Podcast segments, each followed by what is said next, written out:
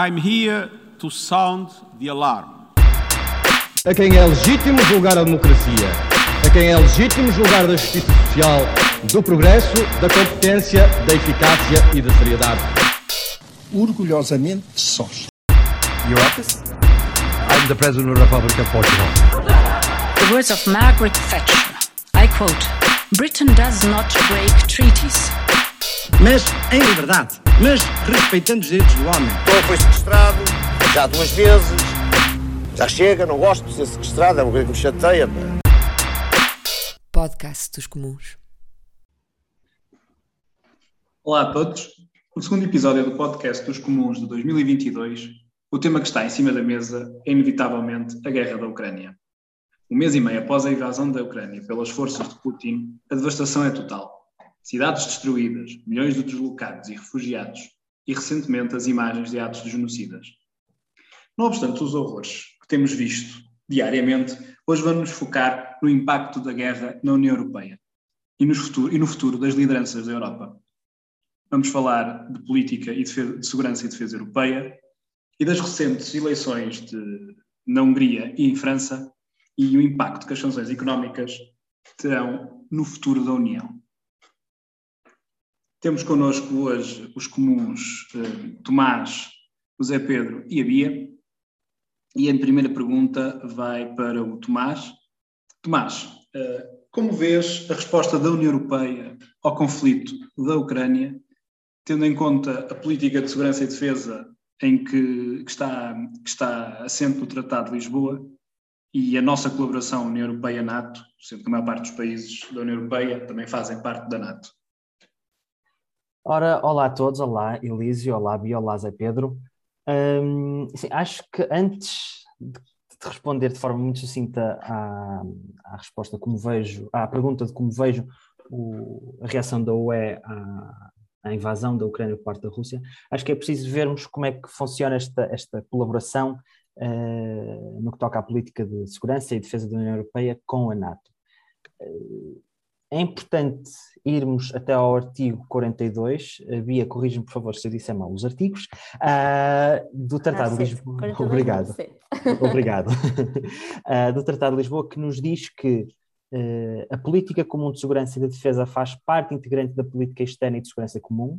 A política comum de segurança e defesa garante à União uma capacidade operacional apoiada em meios civis e militares, e a União pode empregá-los em missões no exterior a fim de assegurar a manutenção da paz, a prevenção dos conflitos e o reforço da segurança internacional de acordo com os princípios da Carta das Nações Unidas.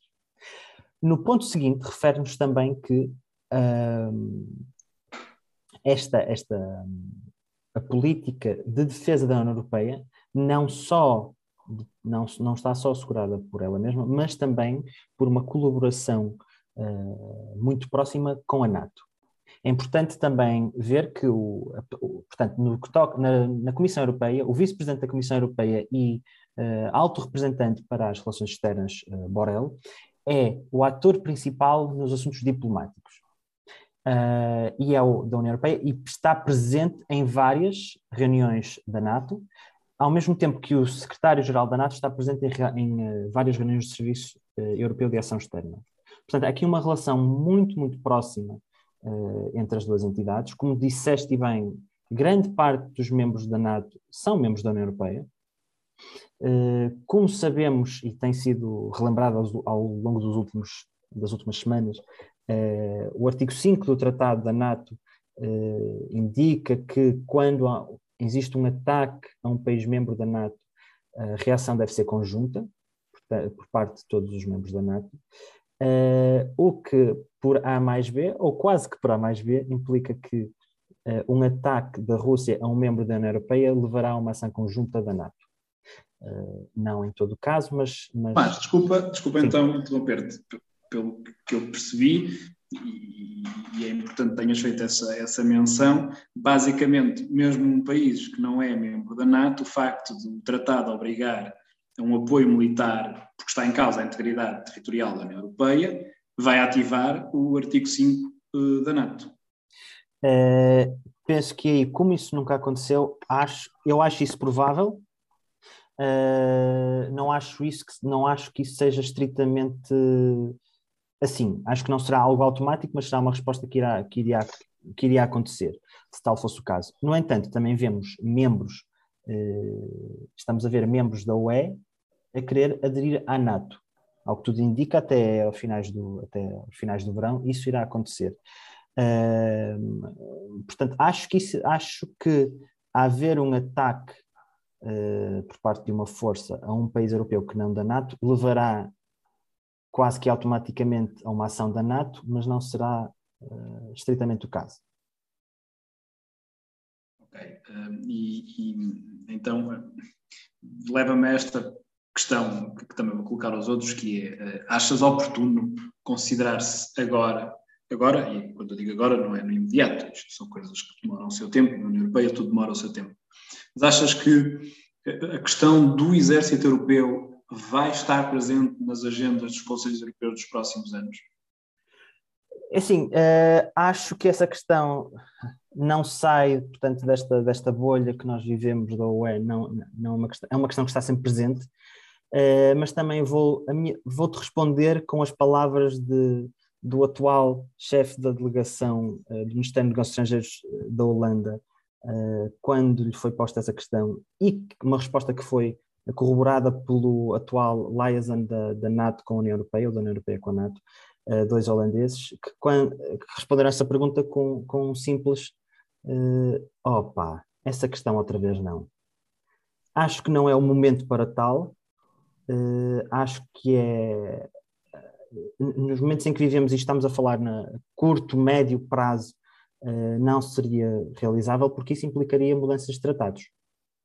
mas acho que isso a Bia saberá falar ainda melhor do que eu. Acho, acho pouco provável, acho pouco desejável neste momento, uh, e a acontecer levará a outras questões também. Complicadas serão, de resolver, não é? Sim, que não serão neste momento, não serão neste momento. Então passo agora a palavra para a Bia, já que lhe deste. Uh, olá. olá, Obrigada, Bia. Tomás. Uh, olá, Elisa, olá, Zé. a pergunta, a pergunta é a mesma, e aqui já te introduz a questão do exército. Uhum. Da questão do exército europeu, que é como vês a resposta da União Europeia ao conflito da Ucrânia, tendo em conta esta relação de simbiose quase entre a União Europeia e a NATO, e a questão do exército europeu como um, grande, um dos grandes objetivos de uhum. alguns dentro da União, outros virão, verão isso com, com muito maus olhos. Deixo contigo. Certo, obrigada. E Tomás, eu ia começar precisamente eh, por falar do Tratado da União, como tu fizeste, e, e realmente eu acho que eu acho que essa questão de realmente se um membro da União que fosse atacado, eh, mas que não fizesse parte da NATO, será que seria ativado o artigo 42 número 7? Porque de facto eu acho que a política de segurança e defesa da União é, por um lado, foi uma política criada para ser efetivamente mais ambiciosa na prática do que, do que é, não é? Acho que está muito por é muito embrionária e, e em segundo lugar, realmente isto seria uma estreia um, que eu acho que, que, não irá acontecer num, num, futuro tão próximo, mas, mas como vimos, nunca sabemos. Uh, quanto à questão, a primeiro, se a resposta da União Uh, acho que a União realmente surpreendeu, teve uma resposta muito rápida, uh, porque conjugar uh, 27 vontades é muito difícil e, e, e, a questão da unanimidade para, lá está, para adotar eh, sanções no, nos negócios estrangeiros é, é, realmente é uma questão que, que já foi várias vezes eh, trazida, pelo menos em debates fora, de realmente se não deveríamos passar por, um tipo de maioria qualificada, não é? Porque, porque estamos uh, um partido a discordar e realmente um partido, desculpem, um Estado-membro e de repente vai tudo por terra. Uh, isso também é uma questão que eventualmente poderá ser trazida. Um, agora, uh, a União, temos a questão do gás e do petróleo, que acho que, que já foi escalpelizada o suficiente um, mas acho que realmente que a União mostrou que, não digo que a União acordou, não digo nem que a NATO acordou, nem, mas realmente acho que a União mostrou que quando é preciso tomar medidas, toma uh, de forma célere e acho realmente que, que houve líderes europeus que, se destacaram aqui, por exemplo, a Alemanha acho que poderia ter um, um papel, um protagonismo maior, poderia estar a ter uma, uma posição mais, mais firme. No entanto, também vimos a Alemanha a inverter radicalmente a sua posição no que toca no que toca ao militar, e isso também acho que é de louvar, e até no seio da, da própria bússola estratégica, a disponibilizar-se para, para contribuir com, com não sei quantos, não sei se foi com 2, 3 mil militares dos 5 mil prometidos para, para a Força de Ação Rápida. Uh, depois temos Macron, não é? Que, que sempre com, com as sucessivas chamadas a Putin, uh, a liderar, aí sim, acho que em, pelo menos em termos políticos, temos um novo, um novo interveniente fulcral, um, a Polónia, uh, que tem tido um papel realmente muito importante. O meu receio aqui é que a Polónia, ou seja, não podemos descurar que a Polónia tem feito, tem feito um papel extraordinário, não só com, com, com os refugiados, mas, mas a, própria, a própria abordagem, uh, mas não podemos esquecer que a Polónia estava em maus lençóis até aqui. E espero que isso não seja esquecido agora com o protagonismo do, do primeiro-ministro, mas, mas vamos ver.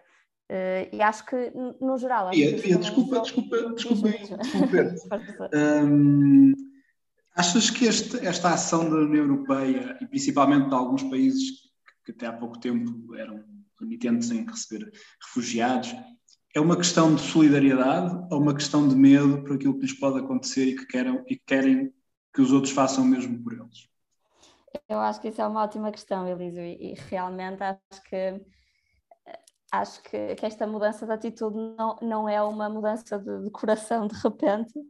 Acho realmente que, que, terá uma parte interessada, não é? Porque a fronteira é com a Polónia um, e, e, a Polónia não faz fronteira com a Síria, uh, não é? Portanto, uh, eu acho que por um lado pode ter sido também uma estratégia da Polónia de, cair, tentar cair nas boas graças do, do, dos restantes membros europeus, mas também porque é uma questão que toca diretamente a sua fronteira eh, e, e, é um povo que não é um povo, não é um povo alheio, não é um povo, um, não queria ser demasiado dura, mas, mas não é um povo estrangeiro, quase assim dizendo, não é? Uh, portanto, eu acho que acho que a tua pergunta é muito importante, eu não sei responder, mas, mas acho, que é um, acho que é um indício forte Uh, agora, voltando à questão do exército, realmente foi, foi lançada, foi aprovada a bússola estratégica, julgo que foi dia 21 de março, não tenho a certeza. Uh, e o que, é que aconteceu? A bússola estratégica estava já uh, o esboço feito, não é? Praticamente. Um, com o início da guerra, ela voltou, teve de ser uh, reescrita. Um, e, e, realmente a posição em relação à Rússia, naturalmente, que que, que alterou drasticamente. Temos a questão da China, um, o que é que será a posição da União daqui para a frente em relação à China, não é? Que, que por um lado uh, não quer hostilizar a China, mas também não a pode considerar como, como algum, algum igual. Um, mas quanto à questão em concreto do exército, é assim, se nós formos ver os objetivos da bússola estratégica que está está feita, pronto, bússola quatro, quatro direções, um, vemos que o, a, questão do exército europeu ainda, é, ainda está muito, muito para além do, dos objetivos, julgo, pelo menos, eh, cogitáveis da União, porque, porque mesmo aqui a criação desta força, força de ação rápida, não, não sei se é assim o nome, são 5 mil militares, e mesmo isso vai envolver várias questões que são muito muito sensíveis, onde é que é o quartel militar para coordenar, como é que é feito.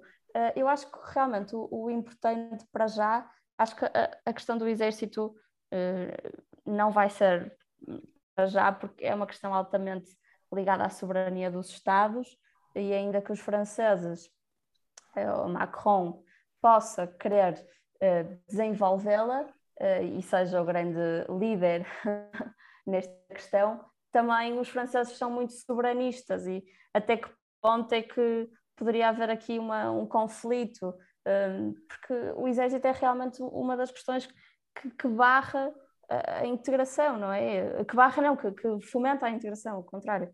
Um, e, e, por isso, quando, quando os, há argumentos contra a integração, trazer logo o, o argumento do exército, que é um dos elementos tradicionais da soberania, acho que, acho que pode ser realmente uh, problemático.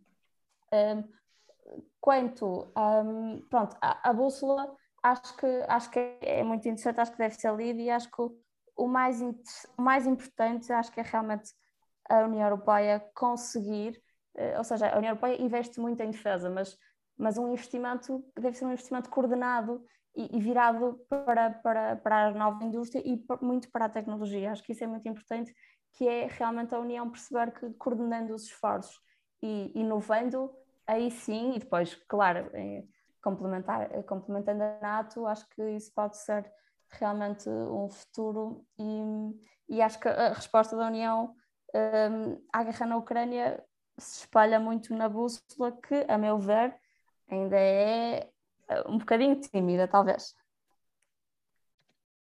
Muito obrigado, Bia. Uh, Zé, depois desta, desta explicação do Tomás e, e da Bia, queres, queres dizer alguma coisa? Eu tenho outra pergunta mais para desenvolver mais daqui para a frente, mas se quiseres dizer alguma coisa, um, é a mesma pergunta. Como é que achas que a União Europeia se tem portado na, a lidar com o conflito?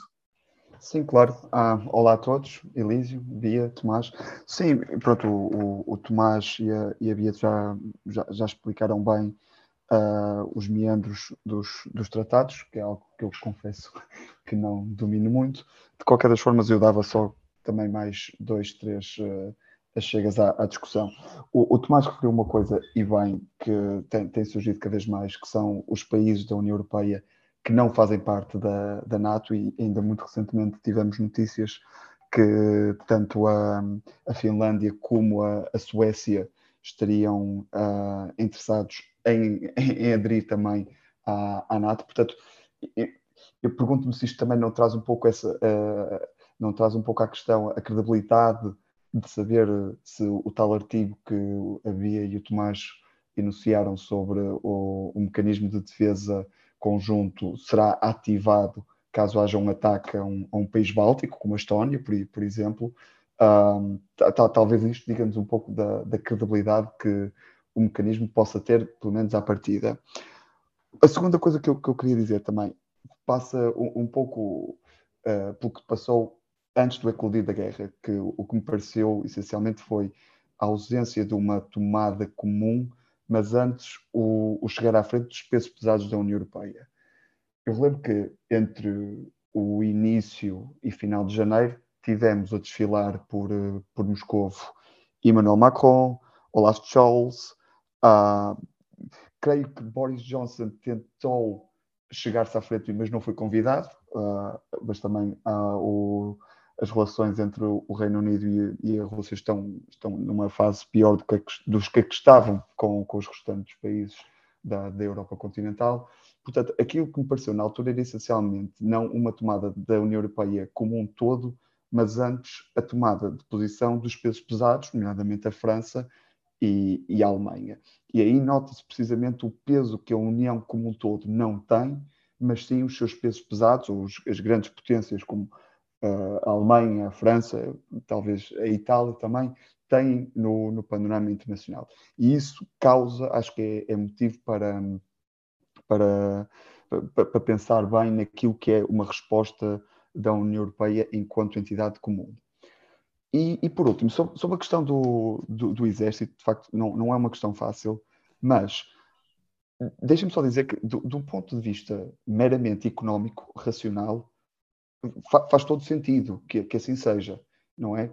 Nós, seja por, uh, por esta ligação entre a União Europeia e a NATO, em que há um, de facto um conjunto muito grande de países que pertencem às duas instituições, de facto, um, trazer um, um exército a uma escala mais uh, internacional, financiado por, uh, por pelos vários uh, países europeus, que consiga, obviamente, proteger toda, to, to, todos os Estados-membros, é de um ponto de vista económico apenas, e cinjo-me apenas mesmo ao, ao, ao, ao, plano económico, faz todo sentido. Agora, há certamente as questões de soberania que, que a Bia estava a falar e que são precisas ter em conta. Sabemos como é que os, os franceses o, e os holandeses reagiram à tentativa de criação de uma Constituição a nível europeia.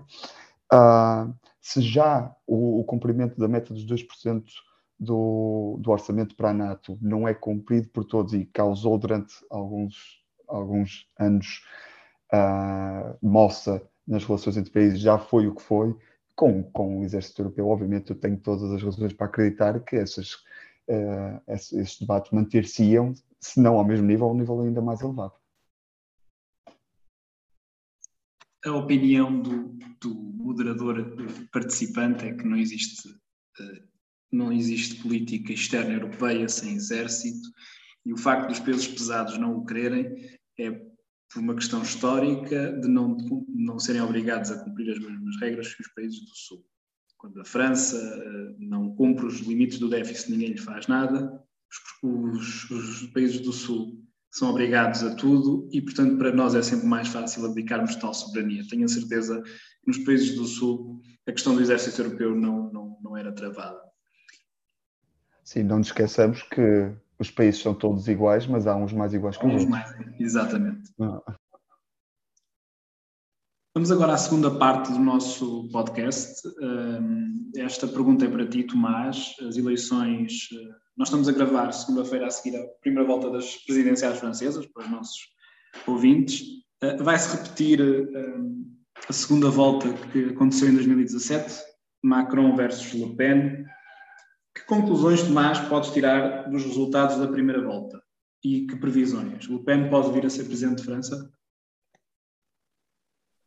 Ora bem, Elísio, uh, que conclusões é que podemos tirar? Acho que a primeira é, é a conclusão de que a política tradicional, que nós chamamos tradicional, bipartidária, um partido de centro-esquerda, um partido de centro-direita, está quase que morta. Temos um Partido Socialista francês a dar os seus últimos, a, a dar os seus últimos, uh, eu agora já não consigo pensar em português, mas está a dar as últimas.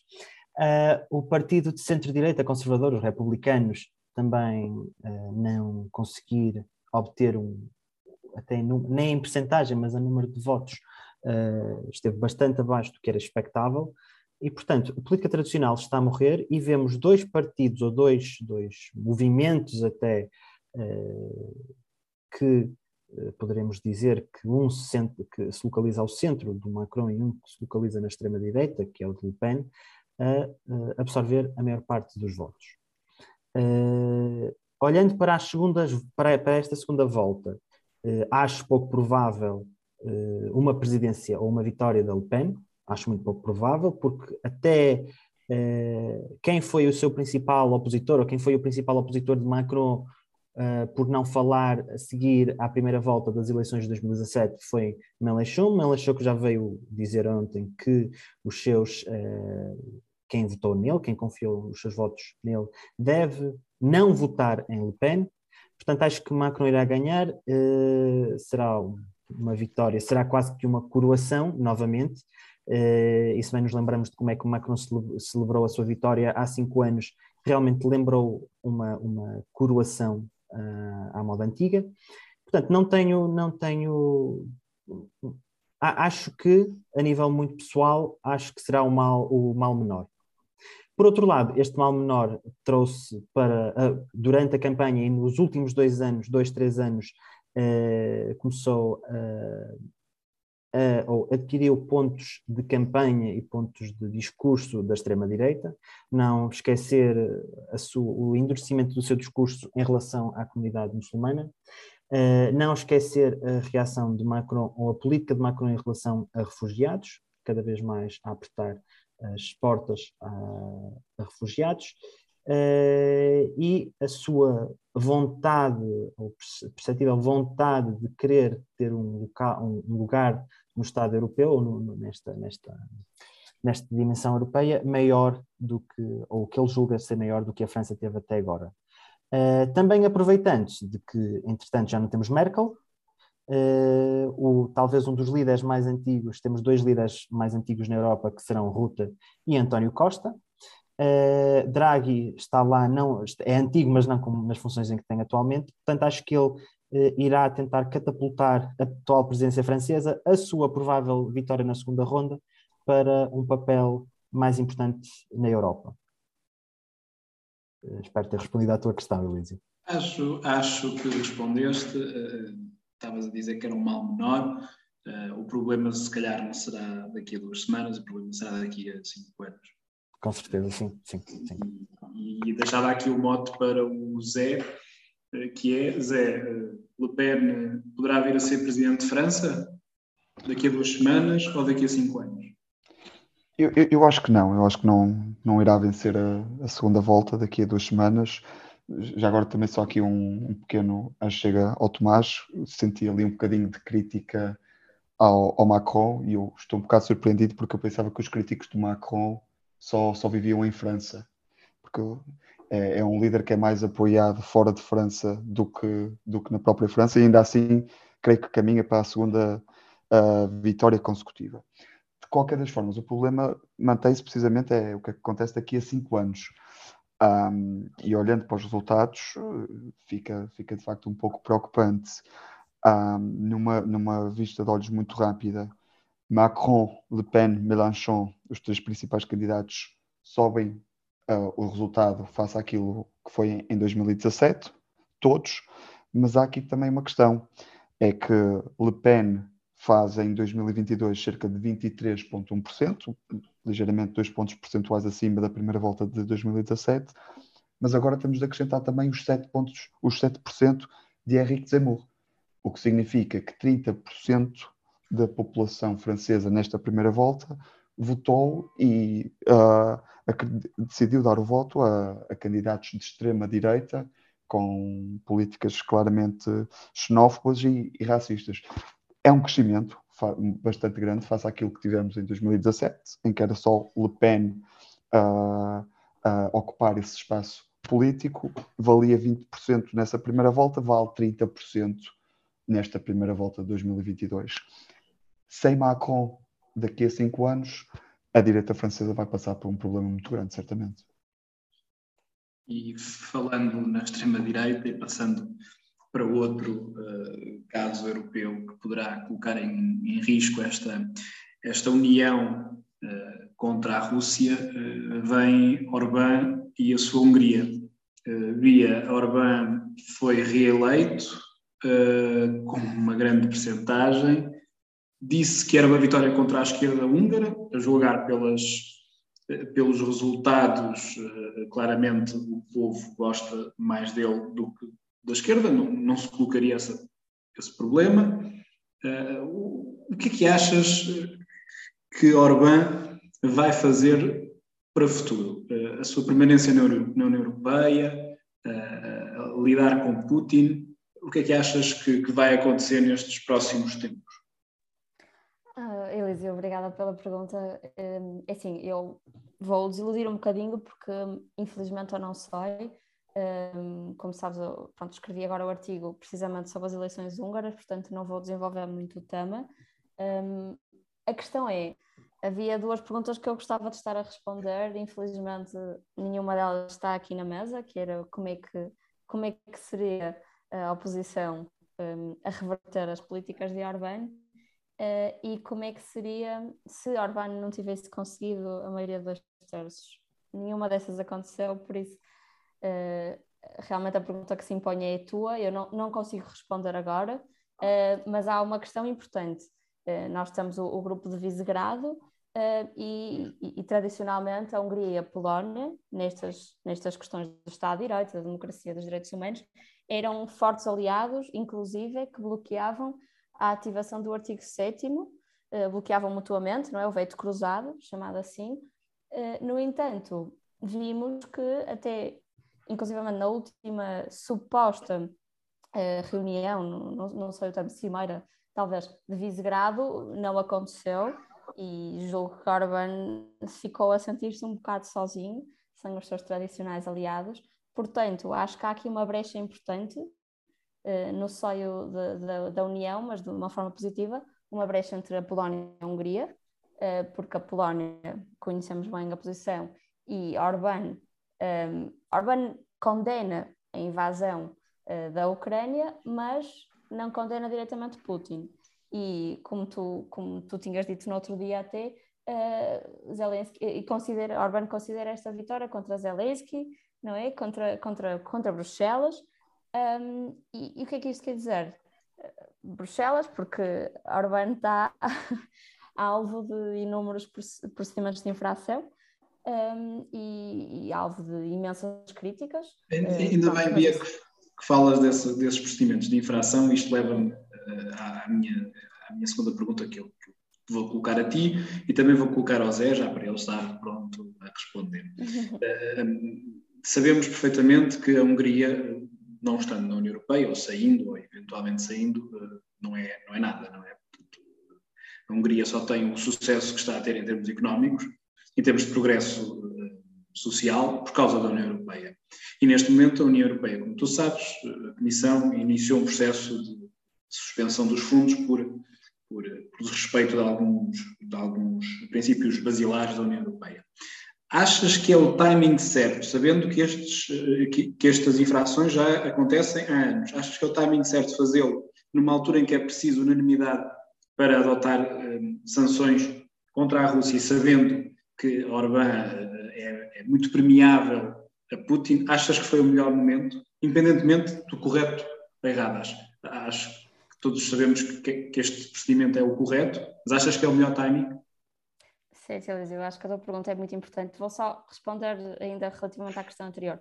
Uh, Orbán diz isto de, de, ser contra, da vitória ter sido contra Zelensky, porque Zelensky dirige-se diretamente ao povo húngaro antes das eleições, uh, basicamente a dizer-lhes que eles têm, a soberania está no povo, para escolherem de que lado é que querem ficar da guerra. Uh, e isso é muito importante, essa mensagem, porque foi a fazer campanha, não é? Indiretamente. Pronto, e é nesse, é nesse seguimento que Orbán vem, vem dizer isto. quanto à tua segunda pergunta, é assim, eu acho que o timing não é o melhor, mas eu acho que já é tarde demais. Acho que já o devíamos ter feito. O que é que aconteceu? Sem querer estar a entrar em muitos pormenores, um, basicamente, este mecanismo, ou seja, o mecanismo de suspensão uh, dos fundos um, por violação do Estado de Direito é um mecanismo que já está em vigor desde janeiro de 2021. Ou seja, é um mecanismo que já tem mais de um ano e que já poderia ter sido ativado. O que é que acontece? Tu perguntas se o timing não é o melhor, porque, na verdade, como falámos há pouco, um, uh, o voto contra da Hungria na imposição de sanções faz com que as sanções não andem para a frente e, de facto, aí poderíamos ficar reféns uh, da vontade de Orban de, de continuar a, a sua aliança com Putin, certo? No entanto, um, a verdade é que o mecanismo não foi, não foi aplicado logo desde o início, precisamente porque nós estamos a ser, fomos inicialmente reféns da ameaça de, de veto da Hungria e da Polónia um, na, na, na, aprovação uh, do orçamento, porque este regulamento que prevê a suspensão dos fundos por violações do Estado de Direito não necessitava de unanimidade, mas o, o, o, orçamento para passar necessitava de unanimidade. E na altura, eh, em novembro, a Polónia e a Hungria ameaçaram que vetariam ehm, a aprovação do orçamento eh, por causa do regulamento do Estado de Direito. E por isso, em dezembro, foi feito um, um compromisso, chamamos assim, no seio do Conselho, do Conselho Europeu, em que faria depender a aplicação deste mecanismo de, de, um julgamento do Tribunal de Justiça, ou seja, o Tribunal teria de dizer que o mecanismo que era legal, de acordo com o direito da União Europeia, não era incompatível com o tal artigo 7 que falei há pouco, uh, e após o julgamento do Tribunal de Justiça, a União teria, a Comissão Europeia teria de, de desenhar umas diretrizes de aplicação do regulamento. Ora bem, isto foi tudo precisamente porque ficámos reféns da Polónia e da Hungria. Agora, deveríamos ficar reféns de novo? Uh, eu acho que não. Ou seja, a aplicação do, de, deste mecanismo já é muito tardia. Os fundos, muitos deles já foram alocados.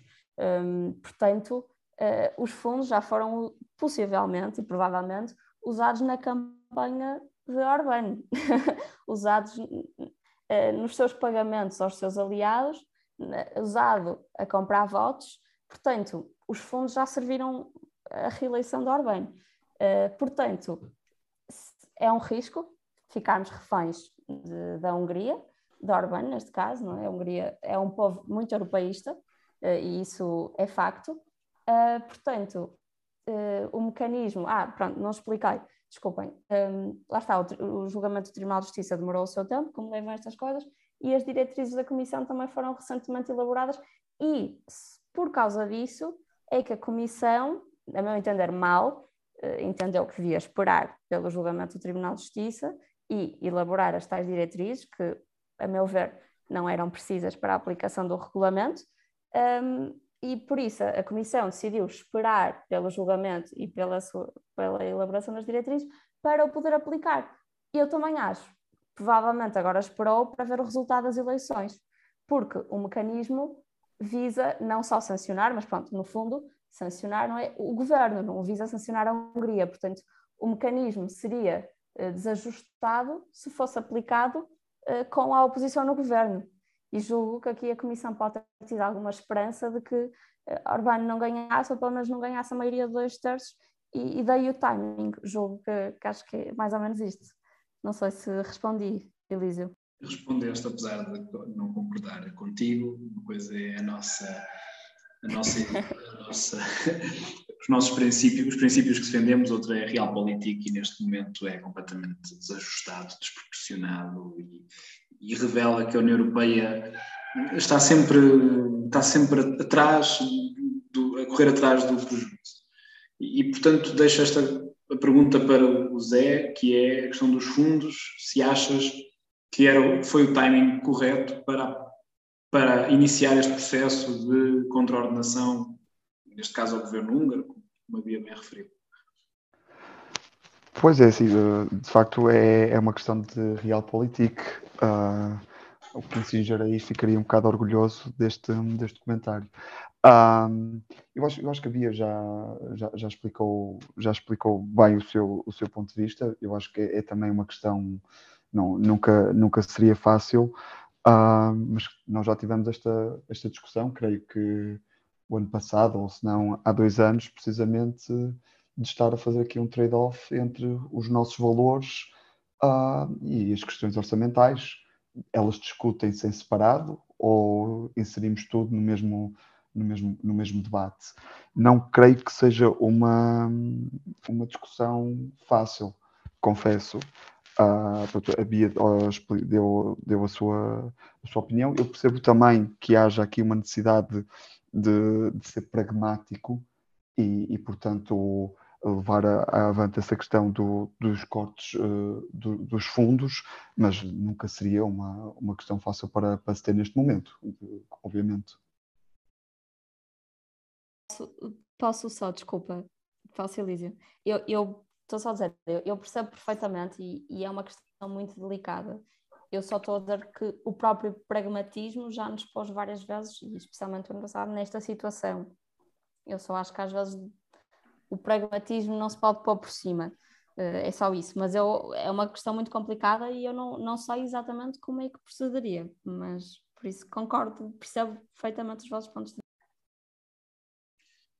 Obrigado, Bia. Obrigado, Zé. Passamos à última pergunta do debate. Esta é para o Zé e o Tomás poderá, nos últimos minutos do, do podcast, dizer algumas coisas sobre os temas que viemos atrás. Desculpa, Tomás, tens um bocadinho menos de tempo do que os restantes. Um, Zé, uh, estamos, a, estamos a aplicar sanções uh, à, à, Rússia. A Rússia parece que não quebra.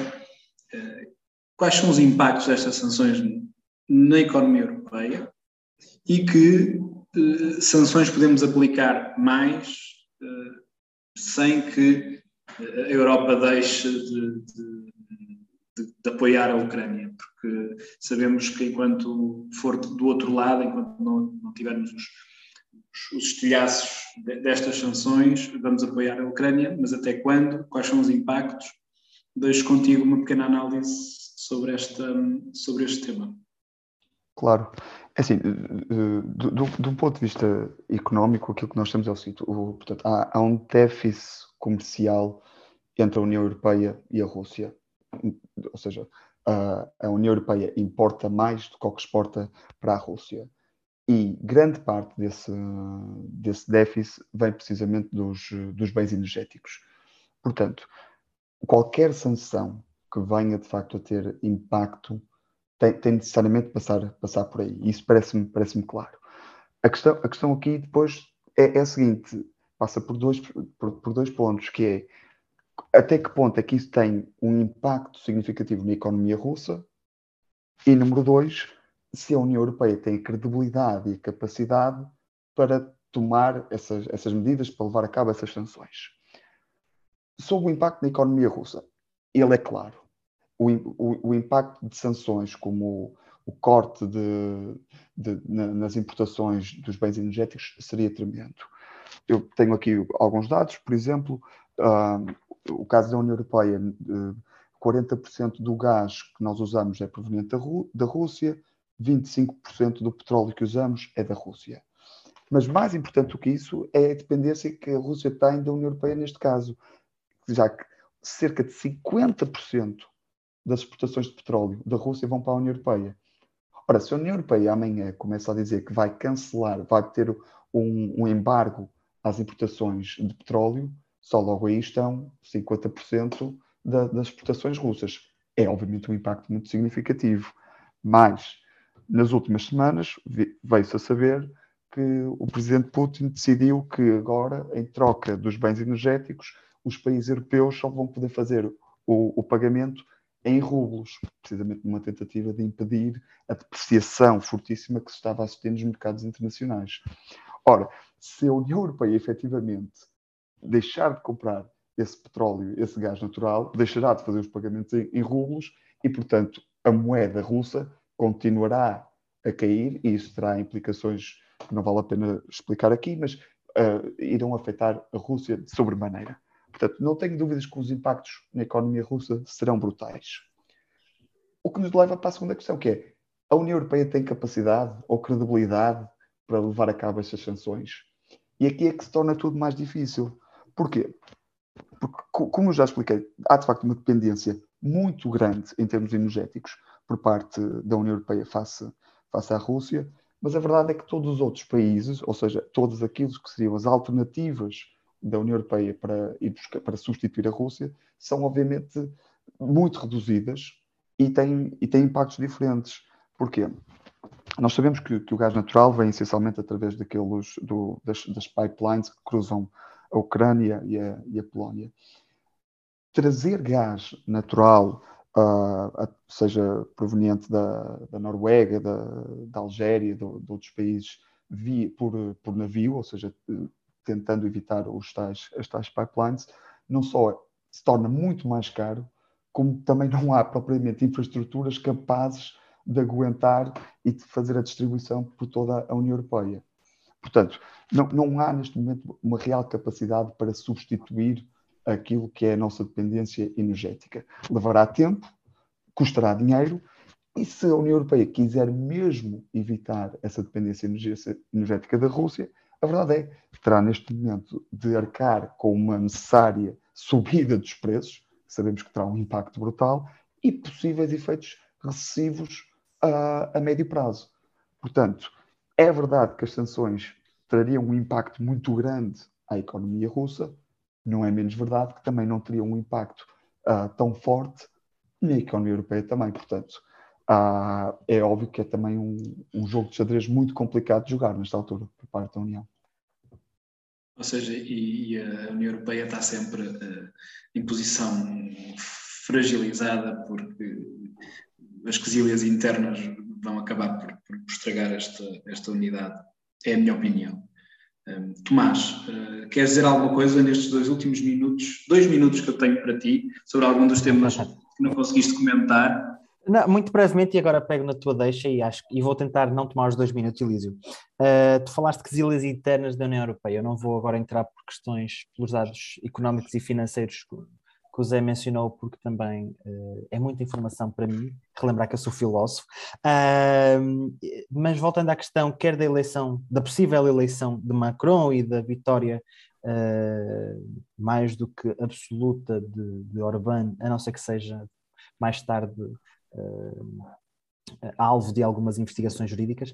Uh, assim, nós, enquanto não houver um, enquanto não houver talvez uma nova Merkel, enquanto não houver novamente algum ator com força, algum ator político vindo de um Estado-membro eh, que realmente tem peso na União Europeia, estas quesilhas vão sempre acontecer. E também, adicionando, adicionando o que a Bia já disse, a questão dos votos e das tomadas de decisões por parte da Comissão, eh, enquanto não houver uma reforma da forma como a Comissão Europeia, como a União Europeia em si toma decisões, não vão haver reformas estruturais. Não vão haver, não, não é possível chegarmos uh, a um ponto. Uh, eu não acho que vamos chegar a um ponto em que posso sentir-me confiante e dizer que a Europa tem futuro. Não, sei que estou a ser um pouco radical, uh, mas por muito que seja otimista, também sou um pouco pragmático e não vejo na vitória de Macron esse ator que nos vai trazer a mudança necessária. Não o demonstrou nos últimos cinco anos e não será agora que o vai demonstrar. Também concordo contigo, Tomás. Acho que a União Europeia vai sobreviver, mas vai sobreviver a dois níveis. E chegámos ao fim deste episódio do podcast. Espero que gostem, comentem, partilhem e deem-nos sugestões. Uh, esperemos que o próximo uh, da guerra tenha acabado, apesar de acho que nenhum dos quatro acredita verdadeiramente nisso. Fiquem bem, até à próxima.